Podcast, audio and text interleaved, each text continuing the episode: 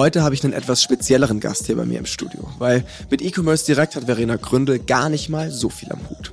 Sie ist Chefredakteurin der W und V. Das steht für Werben und Verkaufen und ist eines der relevantesten Marketingmedien Deutschlands. Als Chefredakteurin entscheidet sie, welche Marketing-Stories es am Ende in die Zeitschrift oder sogar aufs Titelblatt schaffen. Und durch diese Arbeit hat sie natürlich einen unschlagbaren Überblick über die Marketingbranche. Sie weiß, was abgeht, wohin sich der Markt entwickelt oder welche Kampagnen so richtig gut funktioniert haben. Ich spreche mit ihr heute über W&V als Medium, über Trends, die sie sieht und was die großen Marketing-Geschäftsführer alle verbindet. Spoiler, es ist nicht nur das Skillset, das ihr dabei aufgefallen ist. Der Newcomers Podcast. Das Weekly E-Commerce Update mit Jason Modemann. Hallo Verena, willkommen bei uns im provisorischen Podcaststudio. Vielen Dank, hallo. Freut mich sehr, dich heute hier zu haben. Ähm, du bist eine sehr inspirierende Persönlichkeit und ich glaube, wir werden heute eine Menge von dir lernen aus der Marketingwelt. Ähm, aber bevor wir direkt reinstarten, stell dich doch gerne mal kurz vor. Vielen Dank, das war ja schon mal ein ganz tolles Intro, fühle ich mich gleich wohl. Ähm, ich bin Verena Gründel, ich bin Chefredakteurin der W&V seit gut anderthalb Jahren jetzt.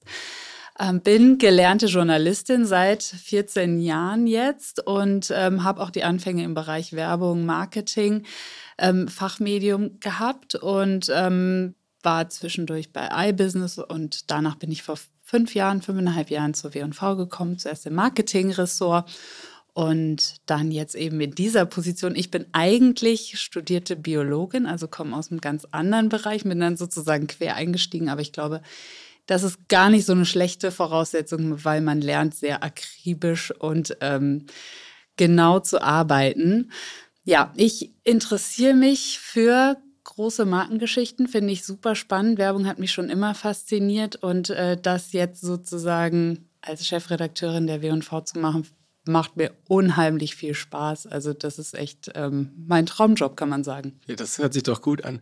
Ähm, ich glaube, genau dafür steht ihr auch. Also große Markenstories. Also ihr beleuchtet so den Markt und haltet uns jeden Tag oder wöchentlich up to date, was da draußen so passiert. Das ist auch eins der wenigen Abos, die wir als Company haben. Also W&V Plus heißt das, glaube ich, dann bei euch, gell? Ähm, das Membership, genau. Genau. Hol uns doch gerne mal kurz ab, wo ihr als W&V so steht. Was ist eure Vision? Ich weiß es, äh, weil wir mit Ebner Media als Verlag hier in München schon lange zusammenarbeiten. Ihr habt, wurdet ja vor kurzem auch aufgekauft von Ebner Media, seid jetzt da in, äh, mit anderen spannenden ähm, Marken oder Medien auch von denen noch irgendwie in einem Haus. Hol uns doch gerne mal ab, wie so die Geschichte von W&V ist, was so euer Ziel ist dahinter und auch äh, wie jetzt so gerade der, der Status quo ist, mit wem ihr zusammenarbeitet. Ja, sehr gerne.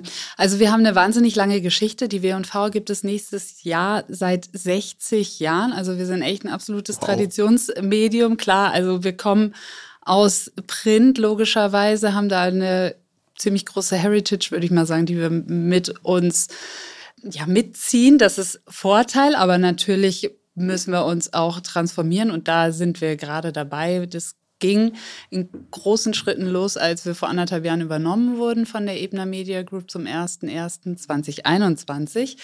Und unser mittelfristiges Ziel ist es, das kann man in einem Satz zusammenfassen, also wir wollen der One-Stop-Shop für Informationen rund um alle Marketing-Themen, für alle Marketing-Entscheider sein. Also wir wollen der Coach für die Branche sein.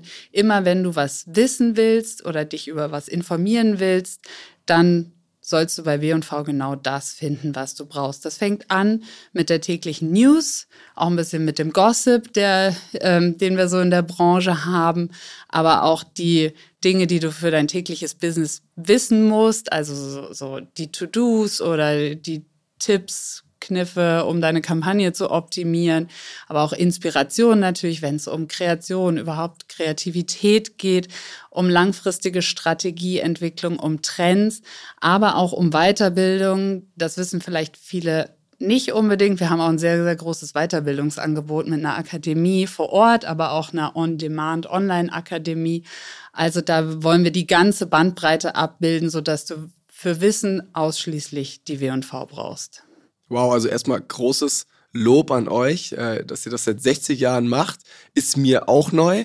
Ähm, und umso spannender finde ich es, wie ihr es schafft, trotzdem up-to-date zu bleiben. Also ich finde, wie ihr Themen aufbereitet, super modern. Also ich habe das Gefühl, ihr seid sehr nah am Zahn der Zeit. Äh, und das musst du erstmal schaffen, über so eine Zeit hinweg irgendwie relevant zu bleiben. Ne? Deswegen da großes Props schon mal an der Stelle. Und direkt die Anschlussfrage, wie schafft ihr es, relevant zu bleiben? Also am Ende sind es ja viel eure Stories, die euch relevant machen. Habt ihr irgendwie eine magische Formel, wo ihr sagt, okay, das macht eine Story irgendwie relevant und lesenswert? Oder wonach beurteilt ihr Themen, die auf eurem Schreibtisch landen? Also wenn wir die magische Story hätten, dann würde ich dir jetzt wahrscheinlich nicht verraten, um ehrlich zu sein. Ähm, aber schön, dass du das so wahrnimmst. Das freut mich natürlich wahnsinnig und das ganze Team sicherlich. Ich glaube, wir haben über die Jahre ein sehr gutes Gespür entwickelt. Wir haben eine gute Mischung an Redakteuren, die schon gefühlt ewig dabei sind, also die schon 20 Jahre und mehr zum Teil bei W&V Redakteure oder Redakteurinnen sind, aber auch junge Kollegen. Und diese Mischung, glaube ich, hilft sehr gut, um einzuschätzen, welche Themen sind wirklich relevant für die Zielgruppe und was muss man wissen. Also wir versuchen uns immer vorzustellen, was braucht die Zielgruppe. Die Zielgruppe ist nicht immer der generische CMO, sondern die Zielgruppe ist oft ein bisschen spezifischer. Also wenn es um das Thema Social Media geht, dann müssen wir uns den Social Media Manager oder Managerin vorstellen und überlegen, was will der oder die wissen, was braucht er oder die für seine Arbeit. Und darauf basierend entwickeln wir die Themen. Und ähm, gerade die Kombination aus jahrelang Wissen und Branchenkenntnis und ähm, aber auch jungen Kollegen, die da sehr innovativ zum Teil aufgestellt sind, ist, glaube ich, eine sehr gute, um da die relevanten Themen für unsere LeserInnen äh, zu bieten. Mhm. Gut, das eine sind ja so diese täglichen Stories oder die Themen, die halt irgendwie so sehr aktuell sind. Das andere ist ja viel weiter gedacht und rausgezoomt, sind so Trends, die ihr irgendwie sehr früh spüren müsst. Ne? Ähnlich wie eine Marketingabteilung. Ihr müsst ja eigentlich schneller sein als die Marketingabteilung, weil die Marketingabteilung, die inspiriert sich ja bei euch. Das heißt, ihr müsst Trends schon spüren, bevor sie der Marketingentscheider spürt, bevor er sie an die Zielgruppe trägt. Das war ganz, ganz äh, salopp gesagt. Äh, wie schafft ihr das? Also woher wisst ihr, was kommen wird? Ähm, habt ihr da irgendwie Themen oder auch Tooltips oder sowas, die du dem Hörer heute mit auf den Weg geben kannst? Oder wie schafft ihr es zu wissen, was in zwei Jahren State of the Art ist? Ähm, natürlich kann ich als Tooltip nur sagen, lest die W&V. Oh.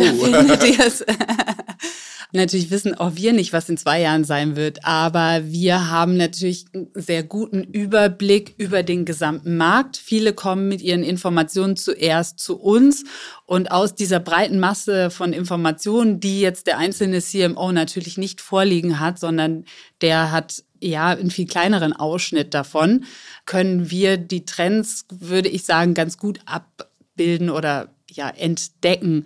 Natürlich hast du den ein oder anderen CMO, der ein Trendthema für sich entdeckt hat, aber der hat dann nicht alle Trends auf einmal. Und unsere Aufgabe ist es dann, von jedem Einzelnen seinen, seinen Trend einzusammeln und daraus sozusagen die gesamten Trends für die Branche zu entwickeln. Okay. Hast du einen Trend, wo du sagst, ähm, da seid ihr sehr, sehr aktiv äh, am Berichten oder irgendwie vielleicht jetzt auch Themen, die du spürst, die kommen? Ja, wir haben ja kurz im Vorgespräch schon über das Thema Metaverse gesprochen. ähm, das war natürlich dieses Jahr eins, was uns ziemlich umgetrieben hat. Ich habe ja. das Gefühl, das ist jetzt gerade so auf dem Tipping Point des Hype-Cycles und alle müssen jetzt erstmal gucken, okay, wie kriegen wir das in die breite Masse? NFT-Marketing ist sowas ähnliches. Also, das ist gerade eher so ein PR-Gag so ein bisschen und jetzt müssen wir erstmal schauen, wie es sich weiterentwickelt.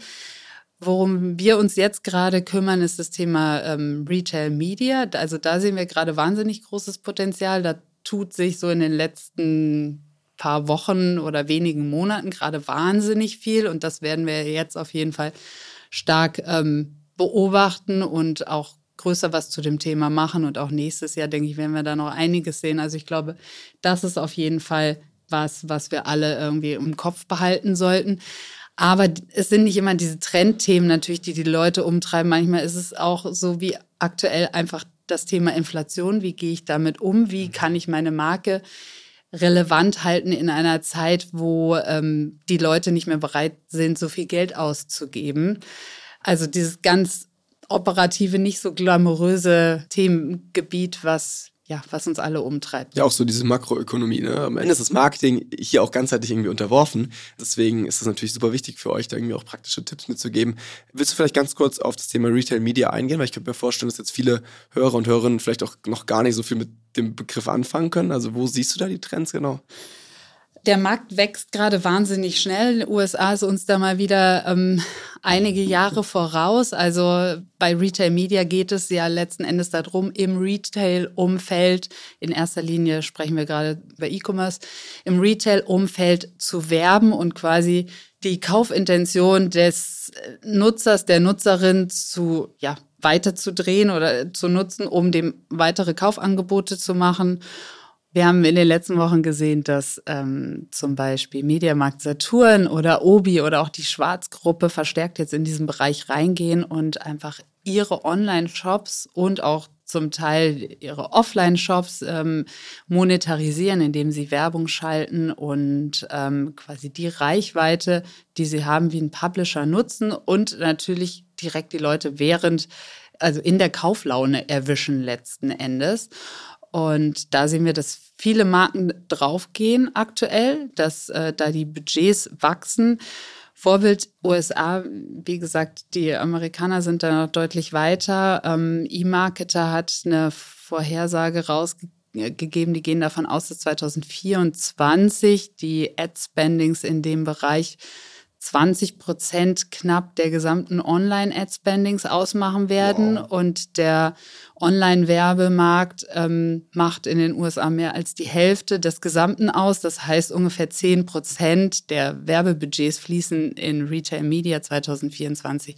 So weit sind wir natürlich in Deutschland noch lange nicht, aber wir werden mittelfristig wahrscheinlich auch dorthin kommen. Und ähm, ich denke, Marken, die jetzt schon sich dafür vorbereiten oder da jetzt schon reingehen können, jetzt noch ja sozusagen im blauen Ozean fischen und äh, da noch sehr große Engagementraten, Klickraten etc. Also da noch einiges abgreifen. Wow, super spannend. Also das macht da meistens Sinn, sich so ein bisschen am großen Bruder US abzuschauen, was so die Trends von morgen sind. Und äh, um das jetzt nochmal ganz konkret zu machen, das heißt, ich bin jetzt als Besucher auf dem Mediamarkt Store und ich kaufe mir eine Playstation. Dann wird automatisch hinten raus äh, angeboten, zum Beispiel noch einen Samsung-Fernseher mit dazu zu nehmen. Äh, und so wird das Kauferlebnis verlängert, korrekt? Zum Beispiel, aber auch, dass du, wenn du eingibst in den Suchschlitz, ähm, ich suche eine Playstation, dann werden dir irgendwie zwei oder drei Angebote angezeigt und dazwischen ist eine Werbung für ein Spiel oder so. Oder, Spiel, oder die Xbox, genau. Aber das geht so weit, dass die Anbieter von Retail Media, also zum Beispiel Mediamarkt Saturn oder Douglas, um noch jemand anders zu nennen, Zalando oder Amazon, zum Teil sogar schon diese Kampagnen in die Social-Media-Netzwerke zum Beispiel verlängern oder in Google verlängern und sich da zum Teil wie so eine Art Mediaagentur äh, aufstellen und eben das Angebot da noch verbreitern. Muss man sie haben ja auch perverse Reichweiten mittlerweile, muss man einfach sagen. Das heißt, für sie macht es total viel Sinn, das auch zu monetarisieren und diese Reichweite praktisch doppelt zu nutzen. Ne? Und sie haben den direkten Zugang zu den Markenartiklern letzten Endes mit denen sie eh zusammenarbeiten, ähm, weil oftmals ist die Werbung endemisch. Das heißt, es ist Werbung für die Marken, die eh schon auf der Plattform verkaufen. Das heißt, da ist eh schon der Kontakt mhm. und äh, damit ist die Hürde für die Markenartikler da einzusteigen natürlich relativ klein. Also es hört sich nach einem ziemlich guten Schlüssel. Business an, ja. okay, super. Ähm, ein weiteres äh, Trendthema, das natürlich irgendwie auch gar kein Trend mehr ist, sondern irgendwie jetzt auch einfach mittlerweile zum Standard gehört, ist natürlich so dieses komplette Thema rund um Nachhaltigkeit, wo wir natürlich im Marketing auch super wichtige Learnings die letzten Jahre generieren durften. Ne? Ähm, viele Marken sind groß geworden durch dieses Thema. Viele große Konzerne mussten äh, strategisch sich umpositionieren aufgrund dieses Themas. Ich glaube, irgendwie jetzt alle die letzten Jahre beeinflusst. Und da seid ihr ja super aktiv. Es gibt den Green Marketing Day und ich glaube, wenn diese Folge hier live geht, dann wird der Green Marketing Day morgen stattfinden. Und äh, das heißt, für alle, die jetzt heute am ersten Tag direkt einschalten, könnte man sich wahrscheinlich auch noch ein Ticket sogar besorgen. Sehr ähm, gerne. Ihr habt nicht viele Events als W&V, aber ihr habt den Green Marketing Day. Finde ich super spannend. Das heißt, ihr seht eine wahnsinnige Relevanz in diesem Thema. Willst du uns vielleicht erklären, warum ihr dieses Event veranstaltet, was euer Ziel auch als W&V damit ist, aber auch, wo ihr das vielleicht die nächsten Jahre seht? Ist das was gewesen, was jetzt die letzten Jahre so ein bisschen als in Anführungszeichen Hype-Thema mitgenommen wurde und jetzt dann langsam ausklingt? Oder ist das was, wo ihr sagt, hey, das wird gerade die nächsten Jahre sogar vielleicht relevanter noch, ähm, wo halt auch große Konzerne mittlerweile wirklich riesige Mühlen langsam in Bewegung gesetzt. Ähm, genau, wo, wo steht ihr da aktuell?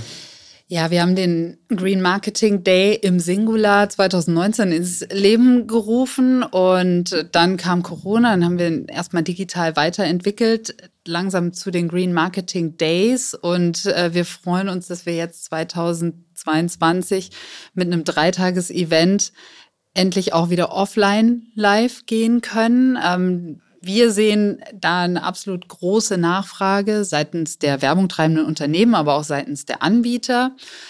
Deswegen haben wir aus der Konferenz, die es ursprünglich mal war, mittlerweile auch ähm, so eine Art Happening, das ist jetzt vielleicht ein bisschen übertrieben, aber mit vielen Side-Events. Äh, wir sammeln Müll, wir gehen zusammen ins Kino und schauen irgendwie den super tollen österreichischen Film, der Dokumentarfilm irgendwie Nummer eins gerade ist wir gehen zusammen laufen, um Bäume zu sammeln etc., weil wir sehen, dass in der Community so eine wahnsinnige Dynamik stattfindet. Das haben wir sogar bei den Online-Events gesehen, dass die Leute sich untereinander vernetzt haben, sich ausgetauscht haben und einfach total Bock drauf haben, sich kennenzulernen und so pathetisch es auch mal klingt, irgendwie die Welt ein bisschen besser zu machen, aber die sind so mit Herzblut dabei, unsere Gäste, die wir da bisher immer hatten dass wir glauben, dass da mittelfristig auf jeden Fall noch Potenzial drinsteckt, dass es über die bloße Information hinausgeht. Also gerade diese Vernetzung, diese zusammenstellen wir was auf die Beine, zusammen machen wir was,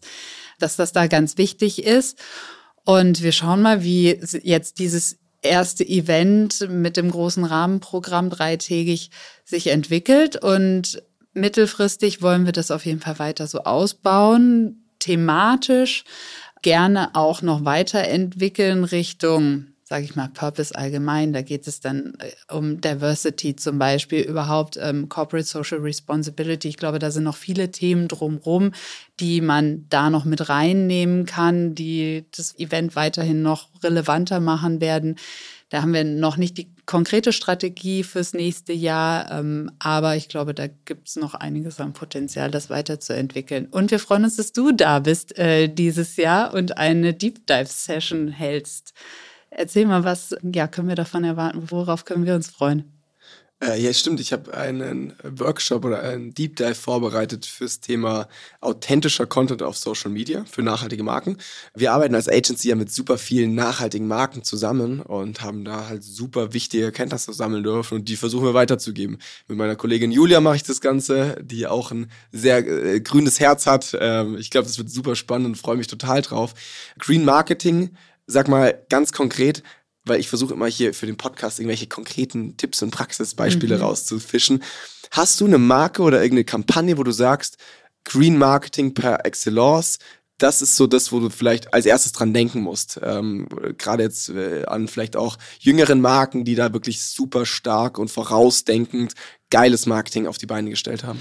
Ich finde es ja immer super, wenn es bei Marken nicht nur um das Thema Nachhaltigkeit geht, sondern wenn die einfach ein cooles Produkt haben mit einer coolen Marke und die ist dann auch noch nachhaltig. Also ein Beispiel von den letzten Green Marketing Days ist die Marke Oh Yes. Die stellen Lippenpflege her und haben damals die Lücke ausgenutzt, die EOS diese runden, mhm. knubbeligen ähm, Lippenpflegestifte oder Kugeln hier auf dem deutschen Markt hinterlassen hat. Das sind letzten Endes die Manager und Managerinnen von EOS, die plötzlich sozusagen auf der Straße standen und sich dann überlegt haben, wie könnten wir Lippenpflege noch cooler machen und haben sozusagen das Thema Nachhaltigkeit noch hinzugefügt, wollten das dann wirklich cool aufziehen und haben dann, finde ich, wahnsinnig guten Namen entwickelt. Oh Yes ähm, hört sich so ein bisschen sexy an ähm, und nach Lebensfreude und nach Spaß und ähm, ist, finde ich, einfach ein super Beispiel, wie man eine Marke entwickelt aus einer ja, Lücke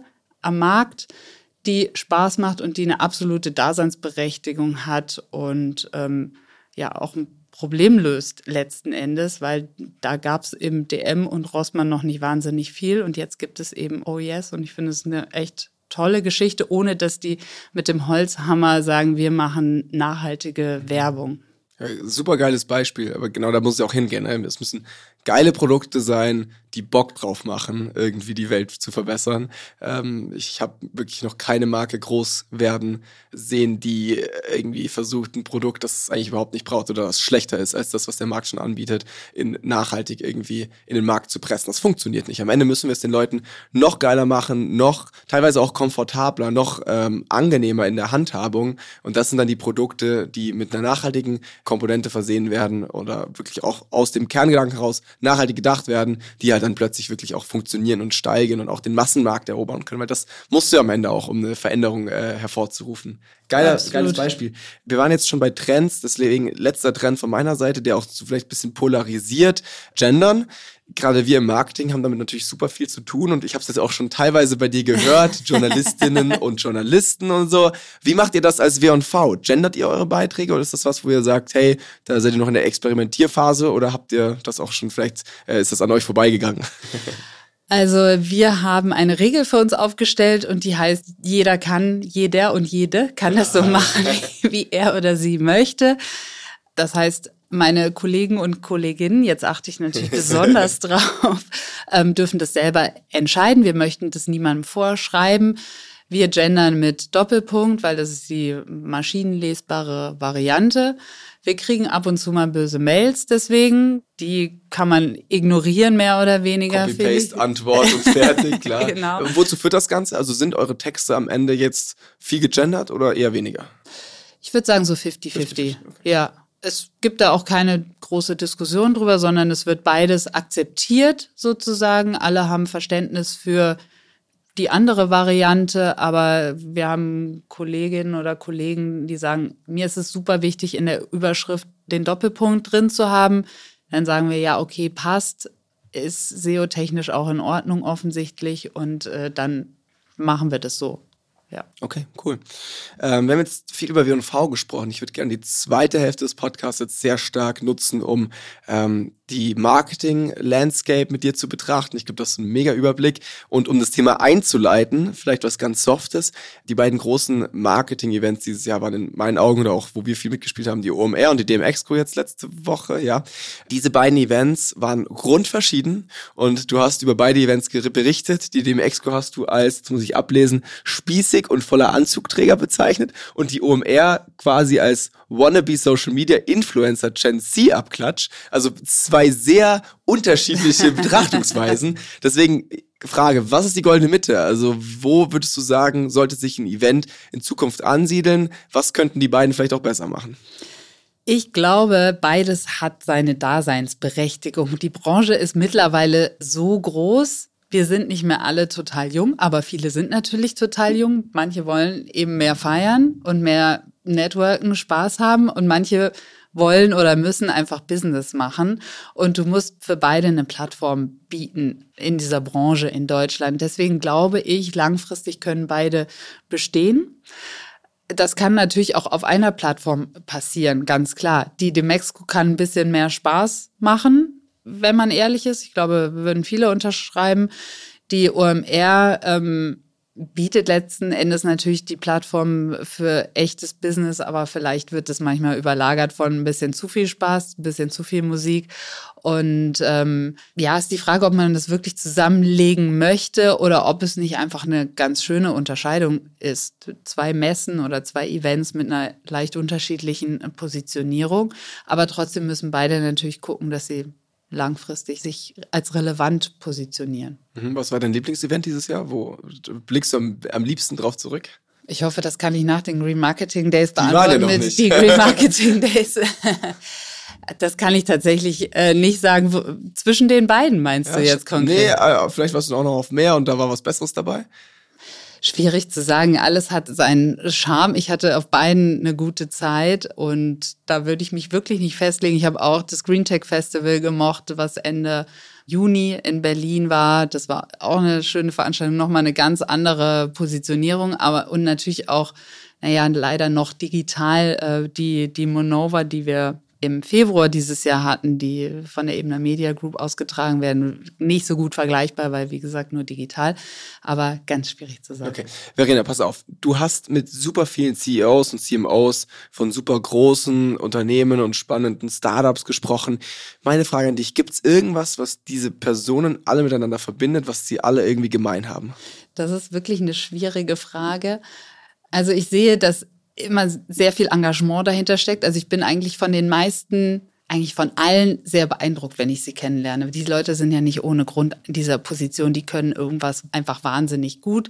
Die sind meistens sehr passionate, sehr leidenschaftlich bei ihrer Marke dabei, aber nicht, ähm, sage ich mal, mit Scheuklappen, sondern schon sehr strategisch klar, sonst wären sie nicht so erfolgreich. Von ihrer Arbeitsweise würde ich alle als sehr zielstrebig ähm, beschreiben, was hier vielleicht nicht so hingehört, aber was mir auch mal auffällt, ähm, die meisten in unserer Branche sehen durchschnittlich sehr gut aus. Alle sind gut gekleidet und alle sind, gehören eher zu den zu den gut aussehenden Menschen in dieser Welt. Das habe ich auch in einem der beiden Artikel über die Messen geschrieben. Marketing, ne? Genau. Unsere Erscheinung, ja klar. Ja, sie können sich alle ganz gut verkaufen normalerweise.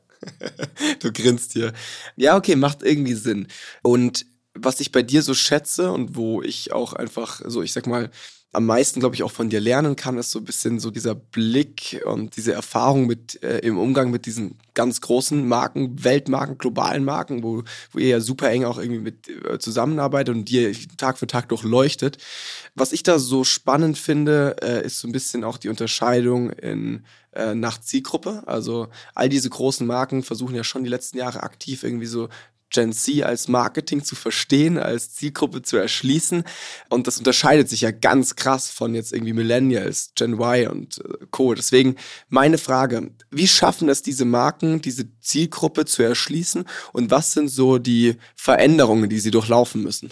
Das ist echt witzig eigentlich, dass du mich das fragst, weil das haben wir dich auch schon gefragt, weil Uno, du ja auch Uno Reverse Karte hier. weil du ja auch äh, in unserem Podcast äh, Trend Hunter schon zu Gast warst und als Gen Z Experte sozusagen. Ich weiß gar nicht, ob sich das so extrem unterscheidet, gerade zwischen Millennials und Gen Z. Ich finde gerade so Themen wie auf Augenhöhe interagieren, die Zielgruppe mit einbeziehen. Das sind Dinge, die auch die etwas älteren Generationen relevant finden. Ich finde, große Marken machen das immer besser und knüpfen sehr gute Kontakte immer mehr mit den jungen Generationen, mit jungen Menschen. Ich glaube, für Marken ist es heute total wichtig, vielleicht kann man das so zusammenfassen, sie müssen sein wie jemand, mit dem du gerne befreundet bist.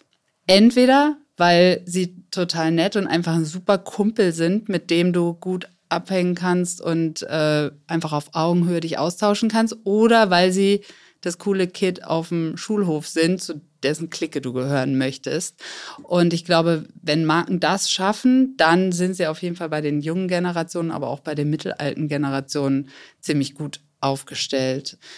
Wie sie das schaffen, hängt, glaube ich, stark von der Marke auch ab. Manchmal vielleicht auch über Umwege. Wir hatten im aktuellen Podcast, im aktuellen Trend Hunter ein witziges Beispiel über Funny Frisch, die sich jung aufstellen wollten und zuerst ein bisschen anbiedernd über TikTok das versucht haben. Das ging total nach hinten los. Dann haben sie aber genau das umgedreht und das zu ihrem Asset gemacht sozusagen und hat ganz gut funktioniert. Also es gibt da, glaube ich, nicht den Königsweg, aber ich glaube, dieser Weg, der Kumpel zu sein, ich glaube, das funktioniert immer. Mhm. Ist ja auch was, was wir ganz stark predigen. Also irgendwie so dieses authentisch, jetzt gerade über Social Media, wo wir viel zu Hause sind, ne? dieses authentische, sehr nahbare Content-Snippets, die wirklich verbinden, wo du Gesicht zeigst.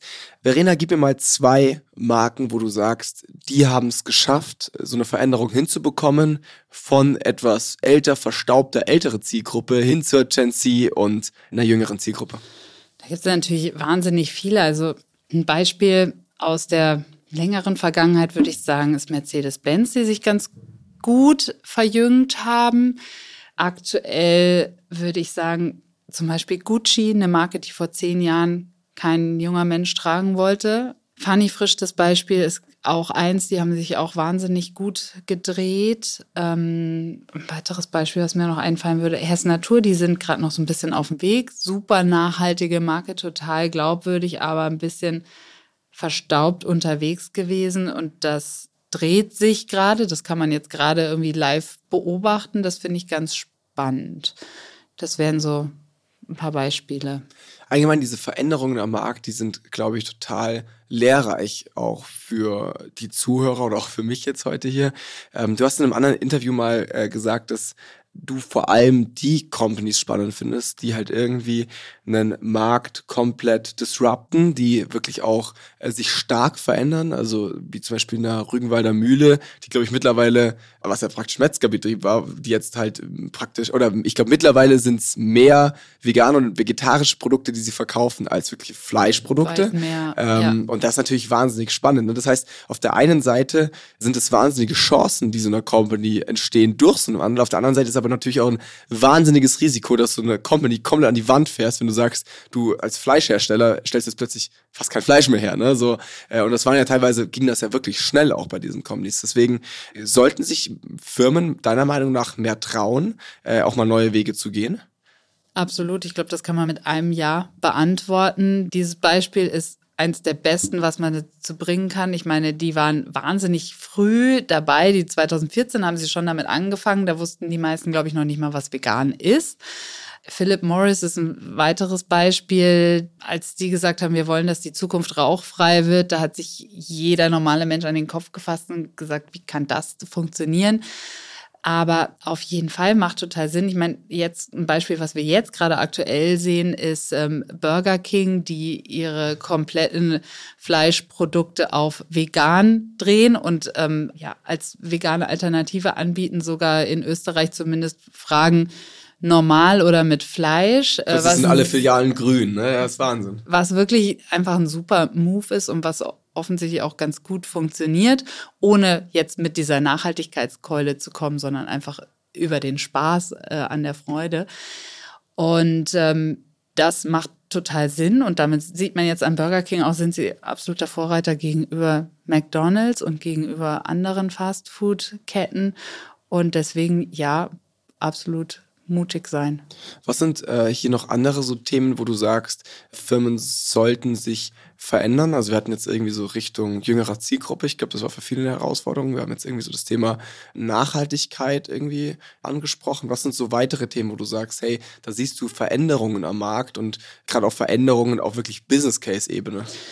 Ich meine, das ganze Thema Digitalisierung ist natürlich auch so eins, aber auch Kundenzentrierung ist ein riesiger Treiber für Innovation und für Transformation. Also eine Branche zum Beispiel, die jetzt da wahrscheinlich langsam hinkommt, ist Banken und Versicherungen. Also die haben in Sachen Kundenzentrierung und Touchpoints und User Experience und so noch wahnsinnig viel ähm, nachzuholen und sind auch Potenzial für ja, Disruption, würde ich sagen.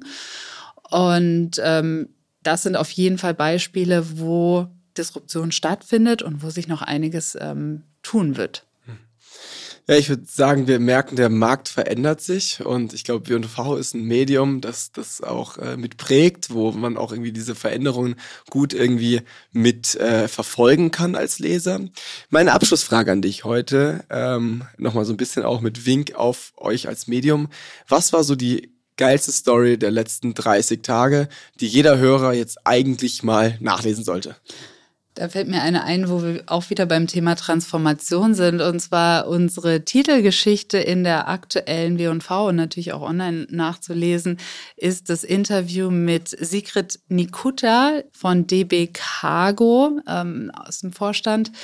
Sie ist eine absolute Marke. Also es lohnt sich immer, ihr zuzuhören, über sie zu lesen, anzuschauen, was sie tut, denn sie ist nimmt kein Blatt vom Mund. Sie äh, redet einfach frei raus, sehr unterhaltsam und ähm, hat auch wirklich einen Plan, wie sie dieses Unternehmen, was echt ein wahnsinniges Dickschiff ist, voranbringt und auch in Sachen Kommunikation voranbringt. Denn auch da hat ähm, DB Cargo absolut Nachholbedarf. Sie hat das, ähm, sie hat schon die BVG, die Berliner Verkehrsbetriebe, umgekrempelt und jetzt ist DB Cargo dran und äh, wie, das kann man bei W&V nachlesen, also das würde ich jedem ans Herz legen. Das ist natürlich ein ordentliches Schiff, wüsste ich jetzt auch nicht so aus dem Stegreif, wo ich da ansetzen sollte. Verena, vielen, vielen Dank dir für deine äh, Insights, für deinen Marktüberblick auch an der Stelle. Ähm, ich verlinke all die besagten Themen in den Show Notes, also Green Marketing Day unbedingt mal abchecken. Die W&V-Titelstory, die aktuelle, würde ich auch mal verlinken. Da kann man hier nochmal äh, klicken und direkt mal sich auf W&V weiter durchklicken. Verena, es war mir eine Ehre. Vielen, vielen Dank, dass du heute vorbeigekommen bist. Und vielleicht sieht man sich ja nächstes Jahr nochmal und dann gucken wir mal, was dann für Trends aktuell sind. Vielen Dank, dass ich dabei sein durfte, Jason. Hat viel Spaß gemacht und äh, wir sehen uns ja dann sozusagen übermorgen. so ist es. An alle Zuhörer, bis zum nächsten Mal und ciao. Der Newcomers Podcast. Das Weekly E-Commerce Update mit Jason Modemann. Jeden Mittwoch. Überall, wo es Podcasts gibt.